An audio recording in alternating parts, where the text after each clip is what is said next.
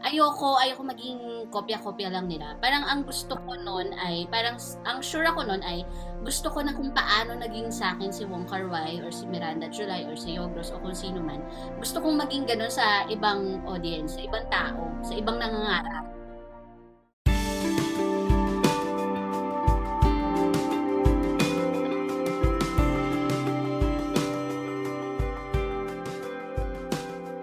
Ustinig, the UST CCWLS podcast presents Discussions Matter. Magandang araw, ako si Samuel Gan, ang inyong host, at ito ang Ustinig, ang official na podcast ng UST Center for Creative Writing and Literary Studies. Ang guest natin para sa DM or Discussions Matter episode na ito ay ang award-winning writer-filmmaker ng mga pelikula na Mamay Umeng, Gusto Kita With All My Hypothalamus at Oda sa Wala, na nanalo sa FAMAS ng Best Screenplay, Best Director at Best Picture.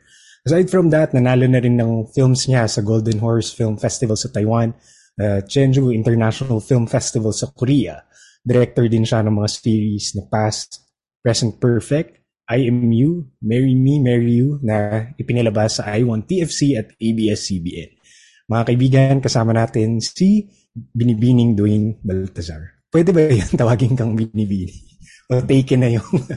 Pwede naman. Pwede. So yan. Ay Dwayne, maraming salamat sa pag-guest mo sa Ustinig. Hello, thank you. Salamat for inviting me. Anytime. Yan. So, yun nga, dahil ilang araw na lang, December na, pwede mo bang bigyan ng ibang twist ang linyang Whenever I See Boys and Girls? Nakakaloka. Whenever, ano? Sorry. Wala akong paghahalata. Ano ka? Whenever I See Boys and Girls. Whenever I See Boys and Girls? Susundan ko? Oo. Whenever I see boys and girls, hindi ko alam. I see ano. It's boys and girls. Diyos ko. Ayan na. Alright, so, yeah. Last time na nakasama ka namin sa station, yung nag-guest ka para sa film script panel. Kasama si Rodi Vera, Jerry Gracio, Ray Solito, and ano na yan, prior, before pandemic pa. So since then, ano ng mga projects yung ginawa mo para naman, you know, ma-update ulit yung mga listeners natin? Tsaka ano, kamusta yung production sa panahon na to? Okay, so ayun nga, kakasabi ko lang kanina na parang yung last time na ginawa natin yon na face-to-face, parang 10 years ago na siya dahil sa pandemic. Tapos yun din yung mga unang guestings, quote-unquote guestings ko talaga sa mga talks and all. So parang nangangapa pa ako noon, as in parang ano bang sasabihin ko dito, bakit ako nandito, may mga ganun pa ako noon, napaandar. So parang after that, syempre ang dami nang nabago, parang kahit papaano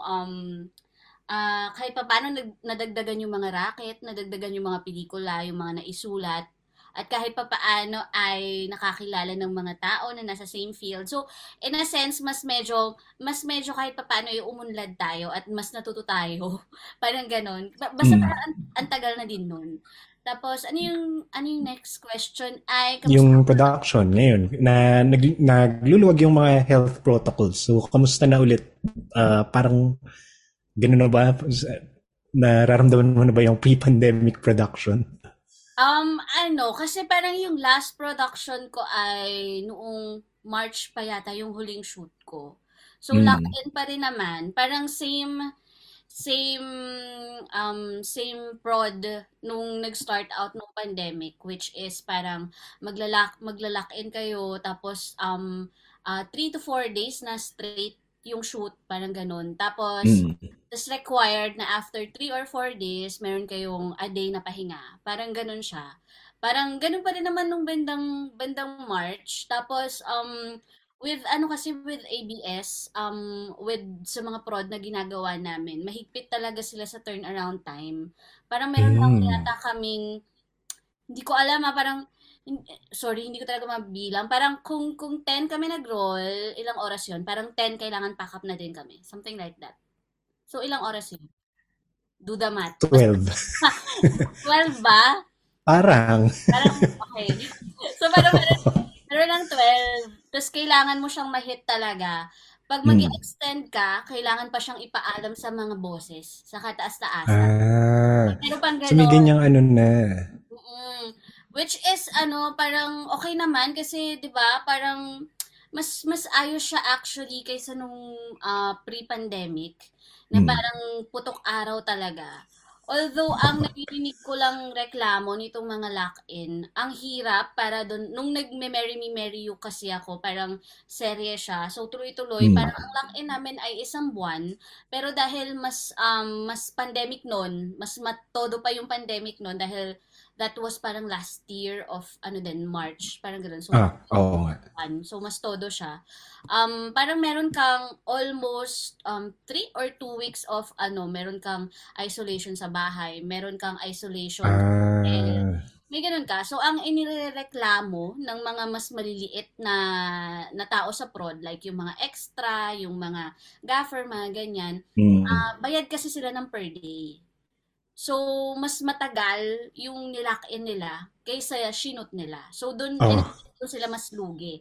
Kasi yun yung reality of it. Parang doon nga, parang nagkakaroon din ng usapan dati na dapat sa ganung setting, ang bayad mo hindi na per shoot. Dapat kung gano'n sila. Basta pumasok na. Oo, mawawala. Oh. Like, parang siyang nakapakete na kung kailangan mo ko ng 2 buwan, ito yung rate ko.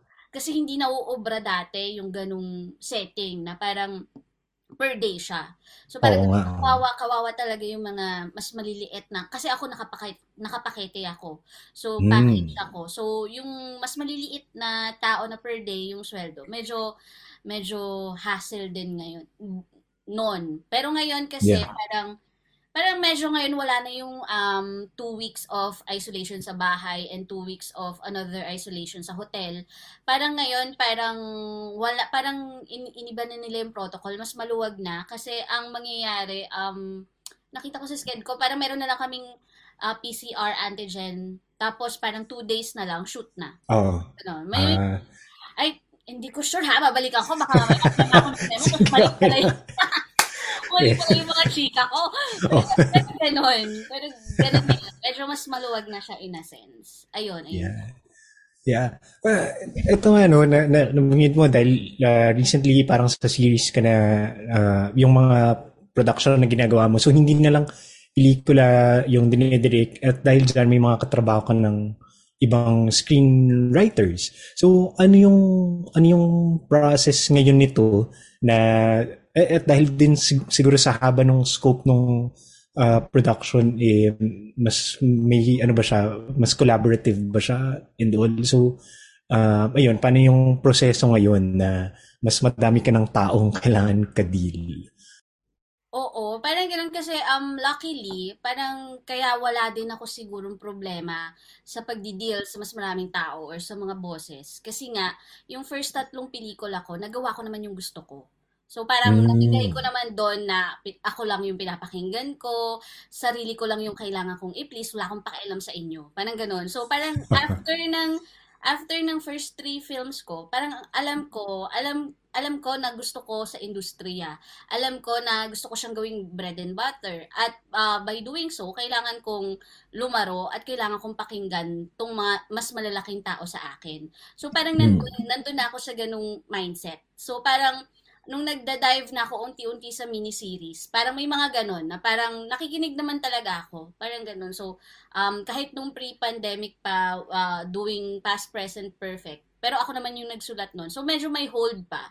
Pero yung parang unti-unting transitioning to mas ino-honor mo na yung bosses ng audience, ng boss mo, kung ano yung order sa'yo, parang okay, sige gawin natin yan. Pero lagit-lagi, mababait yung boss ko yung Dreamscape, ABS-CBN, parang lagit-lagi sinasabi nila na, Dwayne, lagi mong tatandaan, kaya ka namin hinahire kasi may bosses ka. So ayaw ka namin na basta na lang ibigay kung anuman. Parang ganun. Parang sabihin ko na lang din, na, naka-out na naman na parang I'm exclusively for ABS-CBN na. Tapos nung miniting ako ni Direk Loren, parang ang sabi ko lang ay, ayoko lang po na wala akong say sa mga bagay. For 3 years, parang nakakontrata ako sa kanila, nagagawa ako sa kanila lang, parang ganun. So parang napag-usapan namin doon, ang worry ko lang, baka bigyan ako ng bigyan, tapos hindi na ako makapamili. Ma-lose ko yung boses ko kako. Ah, oo nga. Ang sabi sa akin ni Direk Loren ay, Dwayne, the moment na nawala yung boses mo, if the moment na that we fail. Parang ganun. Yung sinabi niya sa amin. So, hindi namin siya gagawin sa'yo. Parang yun naman yung pangako nila sa akin. Parang ganun. So parang kung minsan I just have to remind myself na hawak ko pa rin siya. Kasi gusto ko yung boses ko eh. I mean yung mga boses ko. Hindi yung voice, yung mga boses ko. Kasi alam kong hinire nila ako para gawin yung isang job at gusto kong maging good at that job. Parang ganun. So parang gusto ko sila yung piniplease ko. Pero bigla lang din bumabalik sa akin na, ikaw ba? Ano bang gusto mo? Masaya ka ba? Ganun. Parang ganun, ganun din yung batuhan. So I think lucky enough din ako na we can meet on a certain point. Parang ganun yan. Or something. So parang, kaya in a sense, parang wala siyang masyadong problema sa akin doing collaborative work or listening to my bosses or listening this time to the audience. Parang ganun. Yeah. Minsan, parang dahil nga, dahil writer ka and filmmaker, director, minsan ba may instances na, like, let's say, kailangan mong mag-compromise. Ano yung mas parang nangingibabaw sa'yo na tinitingnan mo yung isang bagay at nagde-decide ka sa kanya bila sa point of view ng isang writer or tinitingnan mo yung isang bagay sa point of view ng isang director kahit for that project, let's say, ay ikaw yung magde-direct? Parang ang dami kasing kompromiso, lalo na pag binato ka na sa set. Kung minsan yung kompromiso ay logistics, location, parang nandun, yung parang yung location ay biglang wala pala nung kailangan mong eskinita. So, yun yung mga kailangan kuminsan. Kahit nung nasa pelikula pa, parang like, kailangan ko ng classroom, wala palang classroom. So, eto na lang yung shot. Parang ganun. So, ang dami-daming pagkompromiso yung pinag-uusapan. Ang daming bagay, hindi lang gusto ng boss ng mga boss mo, ng kataas-taasan, hindi lang sayo or ng producers mo, lahat, weather conditions, budget constraints, lahat ganun. So magka-come siya into play. Tapos lagi kung ang tanong ay kung saan lente ko siya tinitignan, kung as a writer ba o as a director, kung minsan pag hindi ko na alam yung hat na i-wear, kasi kumisa ko, ano ba yung mas importante, ganyan. I always go back to being an audience. Parang lagi ko sinasabi yan ito sa mga bagets, no? Kasi meron akong AD na magdedirect na ngayon. Tapos sabi niya sa akin, parang, Dwayne, parang hindi ko alam kung kaya ko nang magdirect, ganyan, chururut. Sabi ko, parang isipin mo na lang, kung audience ka, ano yung gusto mong makita? Parang ikaw yung unang mong audience eh. Parang ganun. So, ganun mo siya i-approach. Huwag mong isipin hindi ka marunong mag-direct. Kung naaano ka na ang laki-laking bagay ng pagdidirect, bumalik ka uli sa shoes ng isang audience. Tapos anong gusto mo makita as an audience? Parang ganun. So kung minsan, lagi akong nandun. Lagi akong bumabalik doon sa pagiging audience kasi first and foremost, bago ko din ma-realize na gusto kong gumawa ng pelikula, ay audience ako. Parang ganun. So ayun siya. Ang, di ba, parang nag-work ka as, before directing, stylist or PD. So, syempre, maselan ka sa consistency. Ano yung, pagdating sa, sa visuals, ano yung mas mahirap na consistency kapag, ito, sa paggawa ng miniseries or sa full length? Parang mas madetalye, detail-oriented pag pelikula. Pakiramdam ko. Kasi kuminsan kasi pag sa TV, kailangan black and whites lang lahat. Kung may rakista, lagi lang siyang naka-color black. Kung merong mabait or may something, lagi siyang nakakulay puti-putian. Ganun sa TV. Kailangan sa TV, malinaw everything. Parang dulo sa dulo lang siya. Kasi nga, kahit ilaw eh, kahit style ng pag-iilaw, sabi nila kailangan pag sa TV, maliwanag lahat. Kasi nga, kinoconsider nila yung mga tao na nanunood na nasa bahay.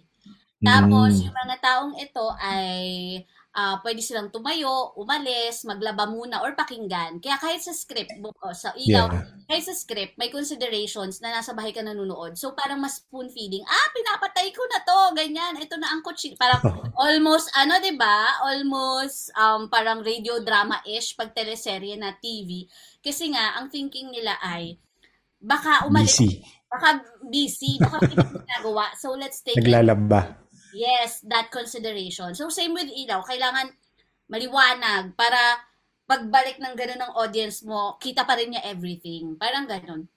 So, parang ganun. Detail-wise, sa pelikula, mas makakapaglaro ka. Kung meron kang rakista, pwede mo siyang lagyan ng layers. Rakista siya, pero ano siya, Sagrado Katoliko, ganun. So, paano mo dadamitan yun? So, baka naka all black siya, pero may rosary siya. Mga ganun, may detail na pwede mo paglaruan sa pelikula. At mapapansin yun ng audience mo kasi nasa big screen siya eh. So, parang nakatutok sila. Well, iba na ngayon, definitely, kasi with streaming din na pwede mo ayun na nga. I-post na rin, no? Parang gano'n. So, pero ayun, mas ano lang din. I think, boils down na din na pag sa pelikula, mas mahimay din ang mga makers, ang mga gumagawa. Kasi mas may time, hindi din siya madalian. Not saying na hindi pinag-iisipan yung mga teleserye. Parang, syempre pinag-iisipan natin to, inupuan natin to, and all. Pero same amount of work goes to it din. Parang gano'n, same pagod and all. Pero yun nga, kuminsan, mas kailangan na ibigay ka agad kung ano yung kailangan pag teleserye siya. Kung ibabangga mo siya sa pelikula. Parang ganun. Kanina nabanggit mo yung audience, no, na pag medyo nalilito ka na, babalik ka lang sa pagiging audience. Pero, yun nga, paano ka nag-adjust from your films before na say, and yung Mama Umeng, Gusto Kita With All, may hypothalamus at yung Oda sa Wala na may ano kasi siya, may certain bagal, ganyan. Tapos, di ba, less yung dialogue. Tapos lumipat ka nga sa miniseries na ibang-iba rin yung treatment. So, ayun, paano yung shift nung ganun sa iyo bilang isang creator? Parang ano, always welcome sa akin yung paiba-iba ng bagay. Parang ganun. Pag tinatanong nga ako ng asawa ko, hindi ka ba nabobore sa ginagawa mo? Sabi ko, hindi. Kasi every pagtapa ko ng set, iba pa rin siya eh. Parang everyday, nag-iiba siya. Hindi ako nabobore sa kanya. Parang ganun. So parang yung adjustment from doing this slow phase na wala masyadong dialogues into something na ang daming sinasabi, ang daming nangyayari. Parang ano siya, welcome challenge siya sa akin. Na, come on, tara, gawin na natin. Anong gusto nyo? Parang ganyan. So, kung adjustment at adjustment, parang wala masyado. Although, syempre, parang kinausap din ako ng mga bosses ko, nag-sit down, pati yung mga kakampi ko sa industriya, may mga ganyan ko. Ano yung mga, meron silang mga non-nego na kailangan always na nandun. Like, sa TV, kailangan laging may pick-pack. Pag sinabi mong pick-pack na shot, yung may, eto, pick-pack tayo eh. Yung parang may over-the-shoulder shot. Yes. Yung kinakausap mo. Laging ganun. Kunyari, eto, meron akong kinakausap dito. So, meron ako reverse shot nito. So, pick-pack. Ganyan. So, lagi, kailangan merong ganung cutting. Pick-pack and establishing. So, yun yung mga bagay na order-wise ay nasa menu yan lagi. So, yun yung mga, kailangan laging tandaan. Nung ginagawa ko yung pelikula, kaya kong wide at hindi na ako tatay. Yes. Ganun, wala akong gagawin kasi walang order sa akin eh. Walang ganong ano. So, parang very templated kasi yung TV. So, I feel na and templated yung industry. Parang ganun. So, I feel na kailangan mo lang din malaman ano tong mga templates na ito para bago mo din siya iwasan or bago mo siya, magagamit mo siya ng tama at ma-work around mo, tapos masaya yung mga katrabaho mo, masaya yung audience, masaya yung mga nagbabayad sa'yo. Parang ganun. So, kailangan mo malaman itong mga templates na to. And pag naano mo na yun, pag nagawa mo yun, edi masaya. Parang ganun. Wala masyadong adjustment. Dahil nga, natodo ko na yung mga gusto kong gawin sa una kong tatlo. So, parang ready na talaga ako na, tara, gawa tayo. Sige na. Ngayon, dahil todo naman ako sa teleserye at sa miniseries. Gusto ko naman bumalik ngayon sa Penging art. Kasi ng kodong art do, pa-order ako, mga ganyan. Ustinig question. Hi, Dwayne. Hello, Ustinig. Ako si Don Marvel Burris, ang segment host ng Ustinig. Ngayon, papasok na tayo sa segment namin na, like Jose said, yung Ustinig questionnaire. Based ito sa Proust questionnaire. Pero kung papansinin mo yung mga questions, para lang siyang Colbert questionnaire. Pero huwag mo na pansinin. Okay, game.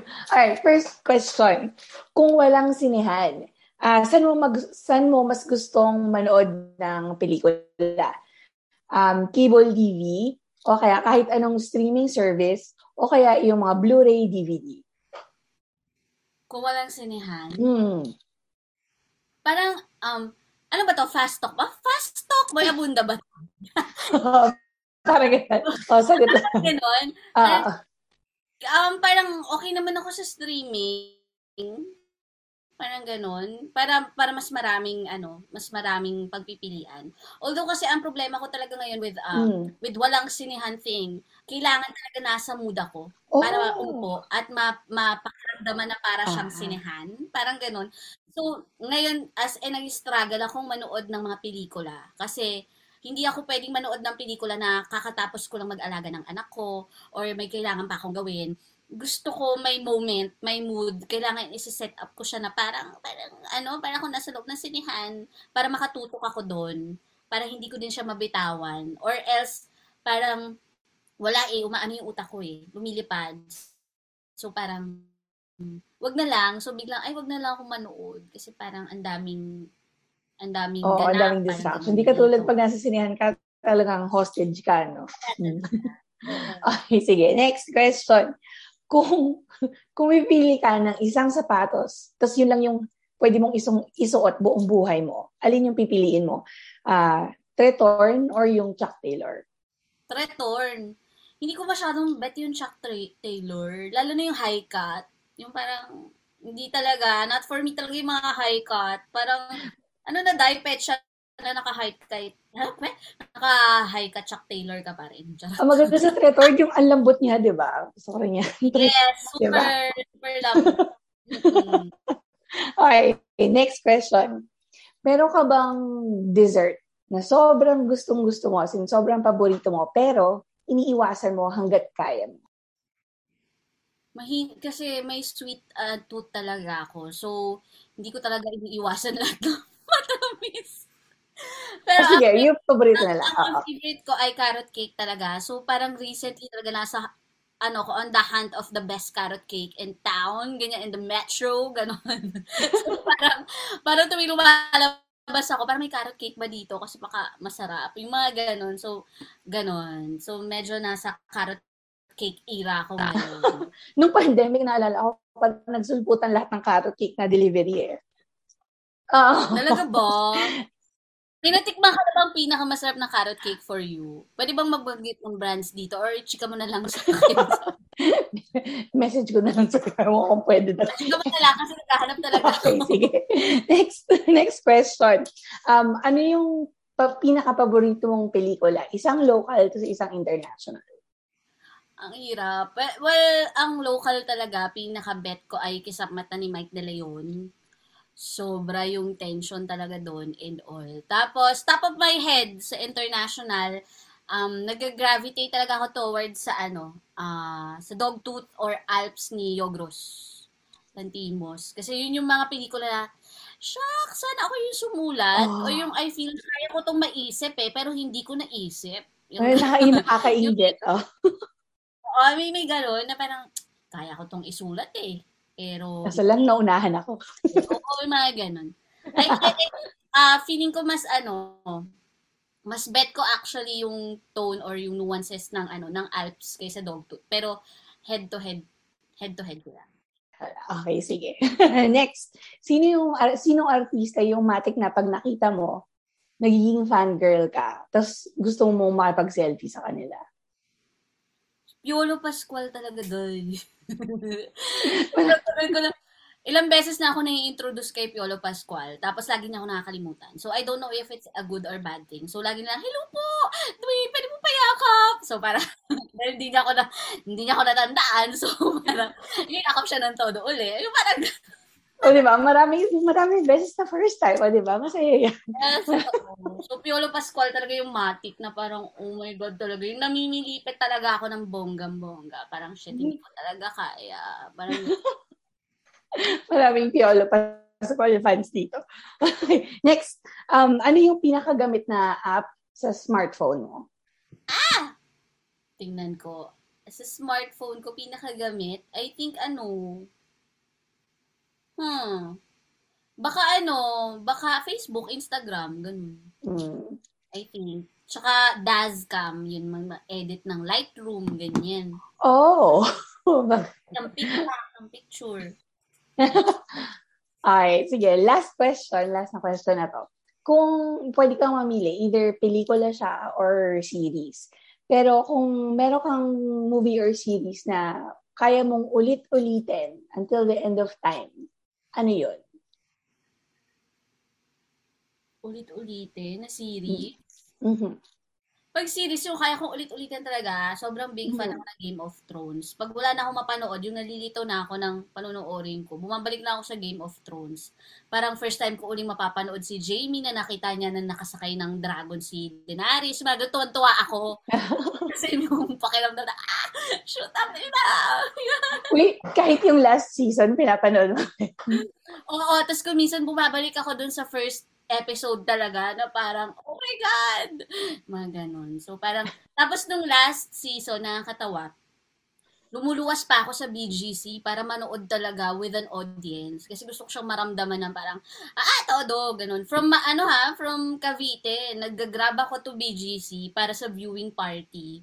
Ganun palala, oo. Ganun, okay. Talaga. Ang sayo ko experience. Ang ganda pala yung viewing party. Oo, gano'n. Kasi, lari kami subscription na sa HBO, no? As adok, ha? At least, diba? Party yan. No? Oo, at maraming mga tao sabay-sabay kayo sumisigaw. Diba? Yun yung enjoy. Sige, yun lang. Sige, salamat, Dwayne. Balik na kita kay Jose. Ustinig. Kasi iba yung paborito natin na filmmaker, iba rin yung malakas yung influensya sa trabaho, di ba? So, in your case, sino yung mga influences mo na feeling mo lumalabas talaga siya sa film na tipong natatakot ka na naku, mahalata nila na si ano yung ginagawa ko dito. Parang ano kasi, nung estudyante ako, syempre, sorry, pero sobrang basic cinema bitch talaga ako. Yung ganun level. Hindi ako todong cinephile na parang, mga Fellini, mga Churro, napapanood na Fellini, yung mga ganyan. Napapanood na Agnes, Churro, Barda. Wala. Sorry talaga. Parang basic cinema bitch, like Wong Kar-wai. You know, the neon lights, lonely people, neon lights, mga ganyan. So, babalik lang ako kay Wong Kar-wai, babalik lang ako kay si Miranda July, natagpuan ko siya sa Quiapo. Hilig ko kasi, mag-aano ko ng pirata, no? Nasa industry ako, pero todo kwento akong namimirata ako dati. Anyway, pero yun nga, okay. So, dati nung estudyante ako kasi, mahirap yung access sa pelikula dahil wala pang Netflix and all. So, ang aking naging film school talaga ay Quiapo. So, mayroon akong hilig dati sa Quiapo na Titingnan ko lang yung mga DVD covers. Tapos, if it speaks to me, ganyan, bibilhin ko siya. Tapos, hindi ko binabasa yung likod. Parang ganon. Para, ay, ano, bongga, parang nagulat ako. Gusto ko kasi yung ganon. So, doon ko natagpuan si Miranda July. Doon ko siya nalaman. Me and You and Everyone We Know. Parang ganon. Yes. Or You and Me and Everyone We Know ba? Parang ganon. Basta, so, doon. So, parang, when I was a student, parang gusto ko nang maging si Miranda July. Parang ganon. Mm. Gusto ko mag-direct at umarte at magsulat at the same time. Yung akin to lahat. Give mo na sa akin tayo. Yun na, sasabihin ko eh. Pati, ano, kailangan fashionista din ako. Oo. Tapos mag-ano na din ako, mag-visual chururut na rin ako, no? Yung mga ganyan.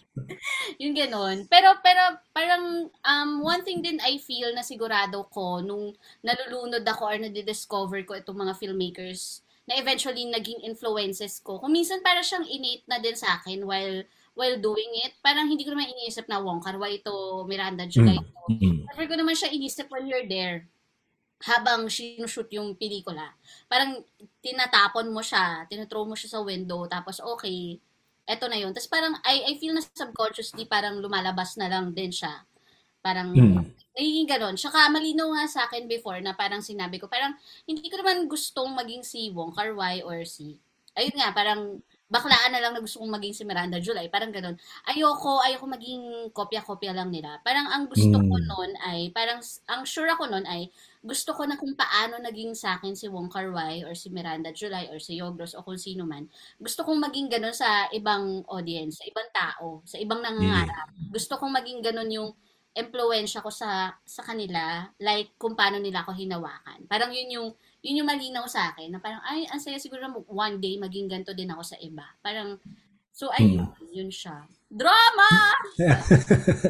Yeah. Pero doon naman sa mga characters ng pelikula, si Rowena sa Mami Umeng, si Sonia sa Oda, tapos si Aileen sa Hypo. Parang ang basa kasi lagi sa mga characters mo ay sila yung mga strong-willed na mga babae. So, una, ano ba to?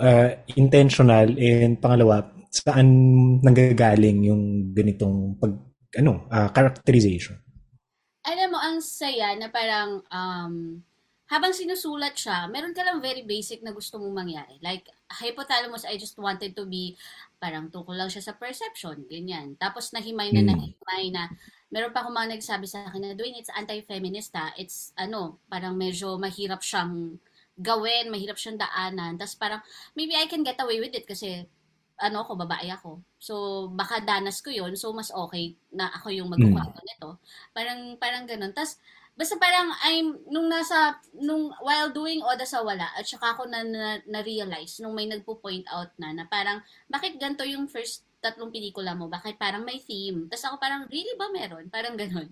Tapos doon ko na lang siya nabalikan na, oo nga, parang, lumabas pala na itong mga to, yung mga theme of loneliness, of not being seen, of napapakot sa isang pwesto.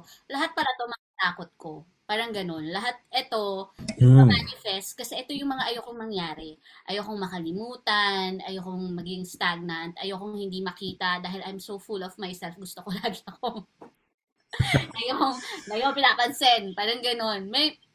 Yun pala. So, parang yung mga realizations ko minsan, mo na lang eh, later on. Like, sample, kahapon, si Richard Bolesay, meron siyang, parang a year ago, meron siyang pinadala sa akin na readings ng mga estudyante niya. Dalawang student niya on Oda and on Hypothalamus. Tapos, ang ganda ng isang reading ng student niya on Oda. Tapos, parang, kahapon lang din yung realization ko na, okay, kaya pala. Parang, tas ang ganda niya every time na makakabasa ako ng ganun kasi biglang napapatingin din ako sa sarili ko. Kahit hindi ko siya intentional talaga ginawa in the first place, na parang lumabas siya because yun yung danas ko, yun yung nararanasan ko pala as a babae, as a person. Parang like, parang may sinabi doon sa reading na, apparently, parang kinento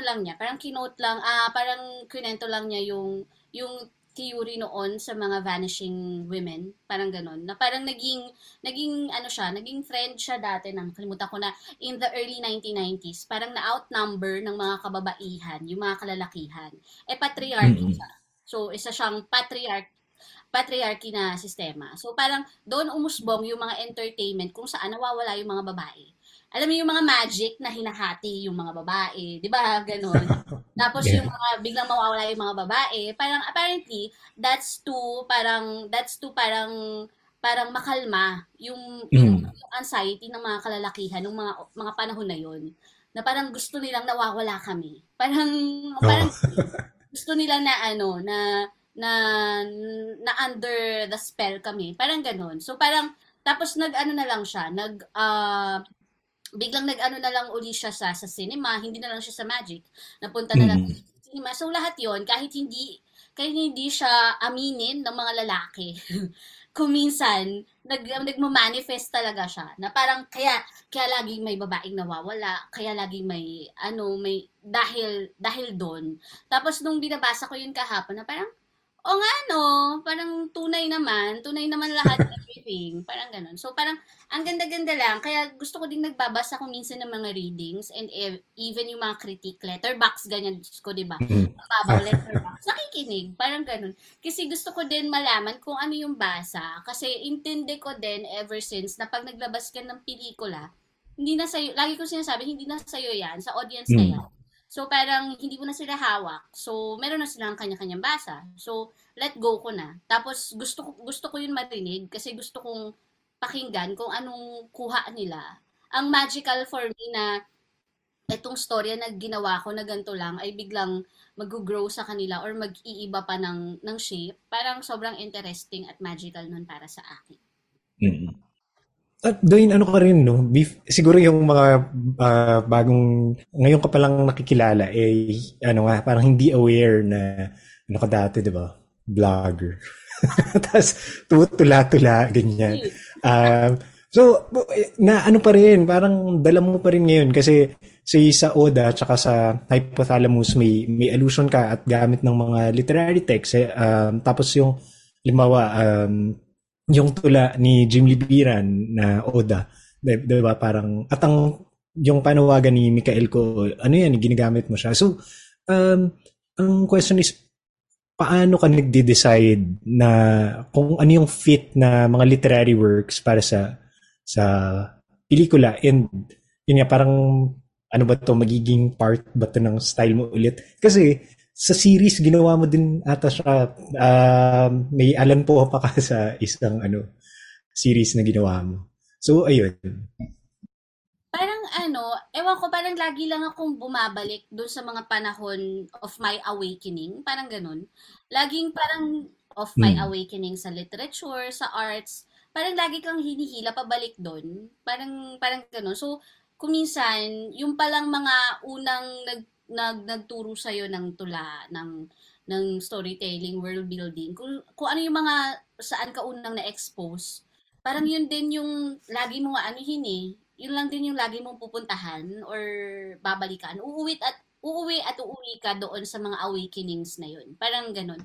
So parang kung paano ko siya pinipili, parang like wala yung nung sinulat ko yung hypo, wala talagang tula doon. Although nakalagay na magbabasa siya ng tula.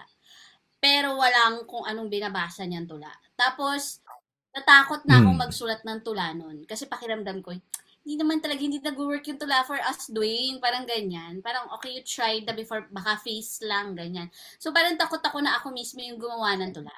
So, si Kael, long time na kaibigan ko siya before, Ateneo siya, pero yung best friend ko taga UST, tapos lagi siyang tumatambay dati sa UST. So, taga-letran ako. So, parang lagi kami nag-hangout sa UST. Parang ganun. So, doon ko nakilala si Kael. So, parang one day nung gagawin ko na yung hypo, tinanong ko lang siya kung meron lang siyang tula tungkol sa city at sa isang babae na parang misteryoso, ganyan. Tapos bigla siyang nagbigay ng mga nagawanan niyang tula. Tapos, pinapili niya ako kung ano yung what speaks or what's mas malapit, ganun. Kasi hindi na din niya kayang magsulat ng bago. Parang ganun.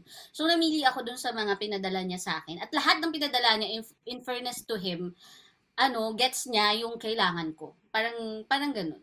So doon siya. Doon pumasok. And then yung title naman ng Oda sa Wala talaga ay parang paborito ko kasing paborito kong tula talaga yung Oda sa Wala ni Jim Libiran. Parang nung unang beses ko siyang nabasa, sobrang light na life ko na yun. So parang ganun. Tapos nung tas binalikan ko siya nung right after ko masulat yung script, binalikan ko siya na ay shucks, swak ha. Parang it's a tie na naman doon sa Jim Libiran. Tapos nag-isip naman ako ng maraming titles for Oda sa Wala. Kasi doon ako pinakamahina sa title.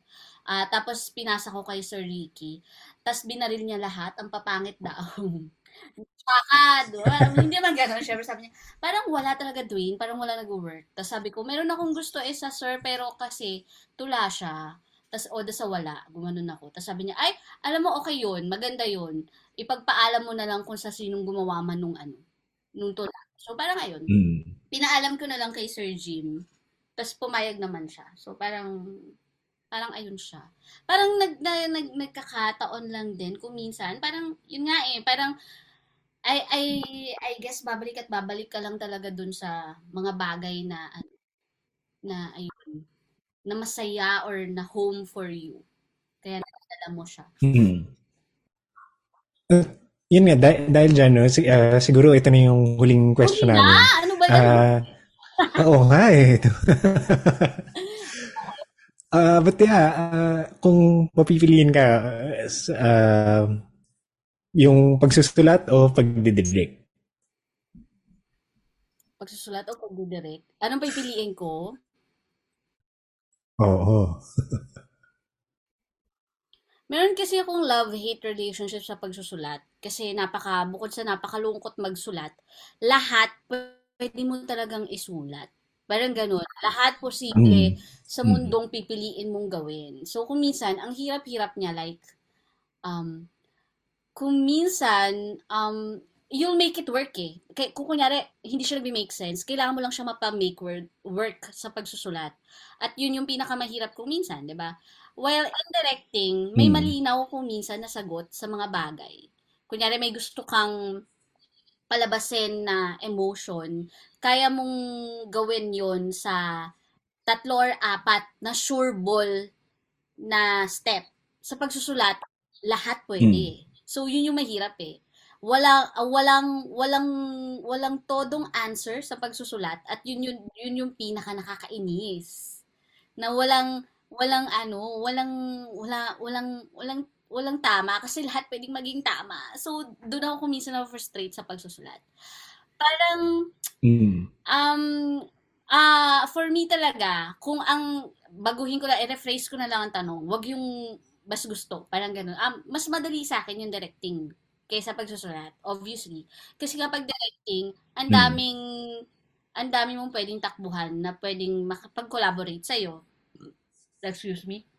Ang daming pwedeng takbuhan. Like, gusto mong i-elevate na malungkot siya dito, may gagawin na ilaw yung DOP mo, yung setup ng PD mo, lahat yon iaangat kung anong kalungkutan yung kailangan mo. So, parang ang daming nakaakay sa'yo.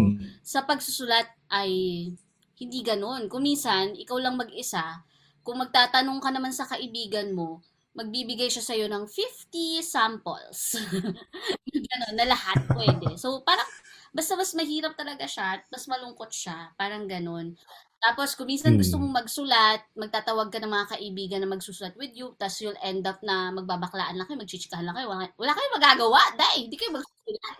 Magchichismisan lang kayo, diba? So, uuwi ka pa rin na magsusulat ka pa rin alone para lang yes. Makapagsulat talaga. Kasi wala talaga nangyayari sa barkadahan ng pagsusulat. Mag-aano lang kayo dyan. Magbabaklaan lang kayo, magchichikahan lang kayo ng buhay na may buhay. Parang ganun. So, yun. Parang ganun. Mas madali at mas sa akin ng pagdidirect kaysa pagsusulat. Kung may pipiliin ako, kung anong dalawa sa kanila, I feel like na pag tumanda ako, sabi ko nga, pag sobrang pagod na ako sa set, ganyan, or hindi ko na kaya yung 12 hours na shooting, parang ano, gagawa na lang ako, magtatayo na lang ako ng bakery somewhere in ano, in Europe or somewhere else, ganyan. Tapos magsusulat ako ng nobela. Uuwi ako doon.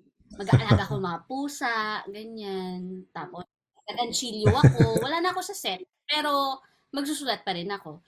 That or baka meron akong camera, baka gumagawa na lang ako at nag-edit ng mga sarili kong ano, for the content, ganyan. May YouTube channel ko na bigla. Walang ganyan. So, yun pero I feel na, ano pa rin, storytelling pa rin. Kung ano mang klase yun, hindi ko alam kung ano. Pero doon pa rin mauuwi sa pagkukwento. Doon, mas komportable akong tawaging kwentista kung minsan kaysa writer and director. Parang ganun. Mas meron akong hold sa, I'm a storyteller. Kung minsan nahihiya pa akong tawaging director, parang, really ba director ba? Parang ganyan. Or parang sobrang bigat naman pag tinawag akong writer. Parang, hindi ko pa po kayo writer po ba? So parang mas ano pa rin sa akin na, as storyteller, oo, nagkukwento lang ako dayas at chismosa. Ganun. Alright, so yan, sige. Maraming salamat muli, Dwayne, sa paglalaan ng panahon para sa Ustinig Podcast. At dito na nga, nagtatapos ang isa na namang Discussions Matter episode. Kung nagustuhan ninyo ang discussion namin sa episode na to, add our episodes in our podcast playlist. At para naman maging updated sa mga susunod na episodes gaya ng reading text at Discussions Matter, follow us on our Facebook page, UST Center for Creative Writing and Literary Studies. Muli, ito sa Jose Mojica para sa Ustinig.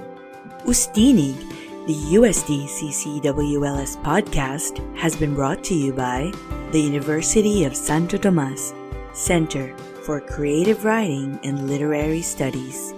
Please follow our Facebook page at www.facebook.com/UST CCWLS. You can connect with us through our email, Ustinig Podcast. That is USTINIG PODCAST @gmail.com.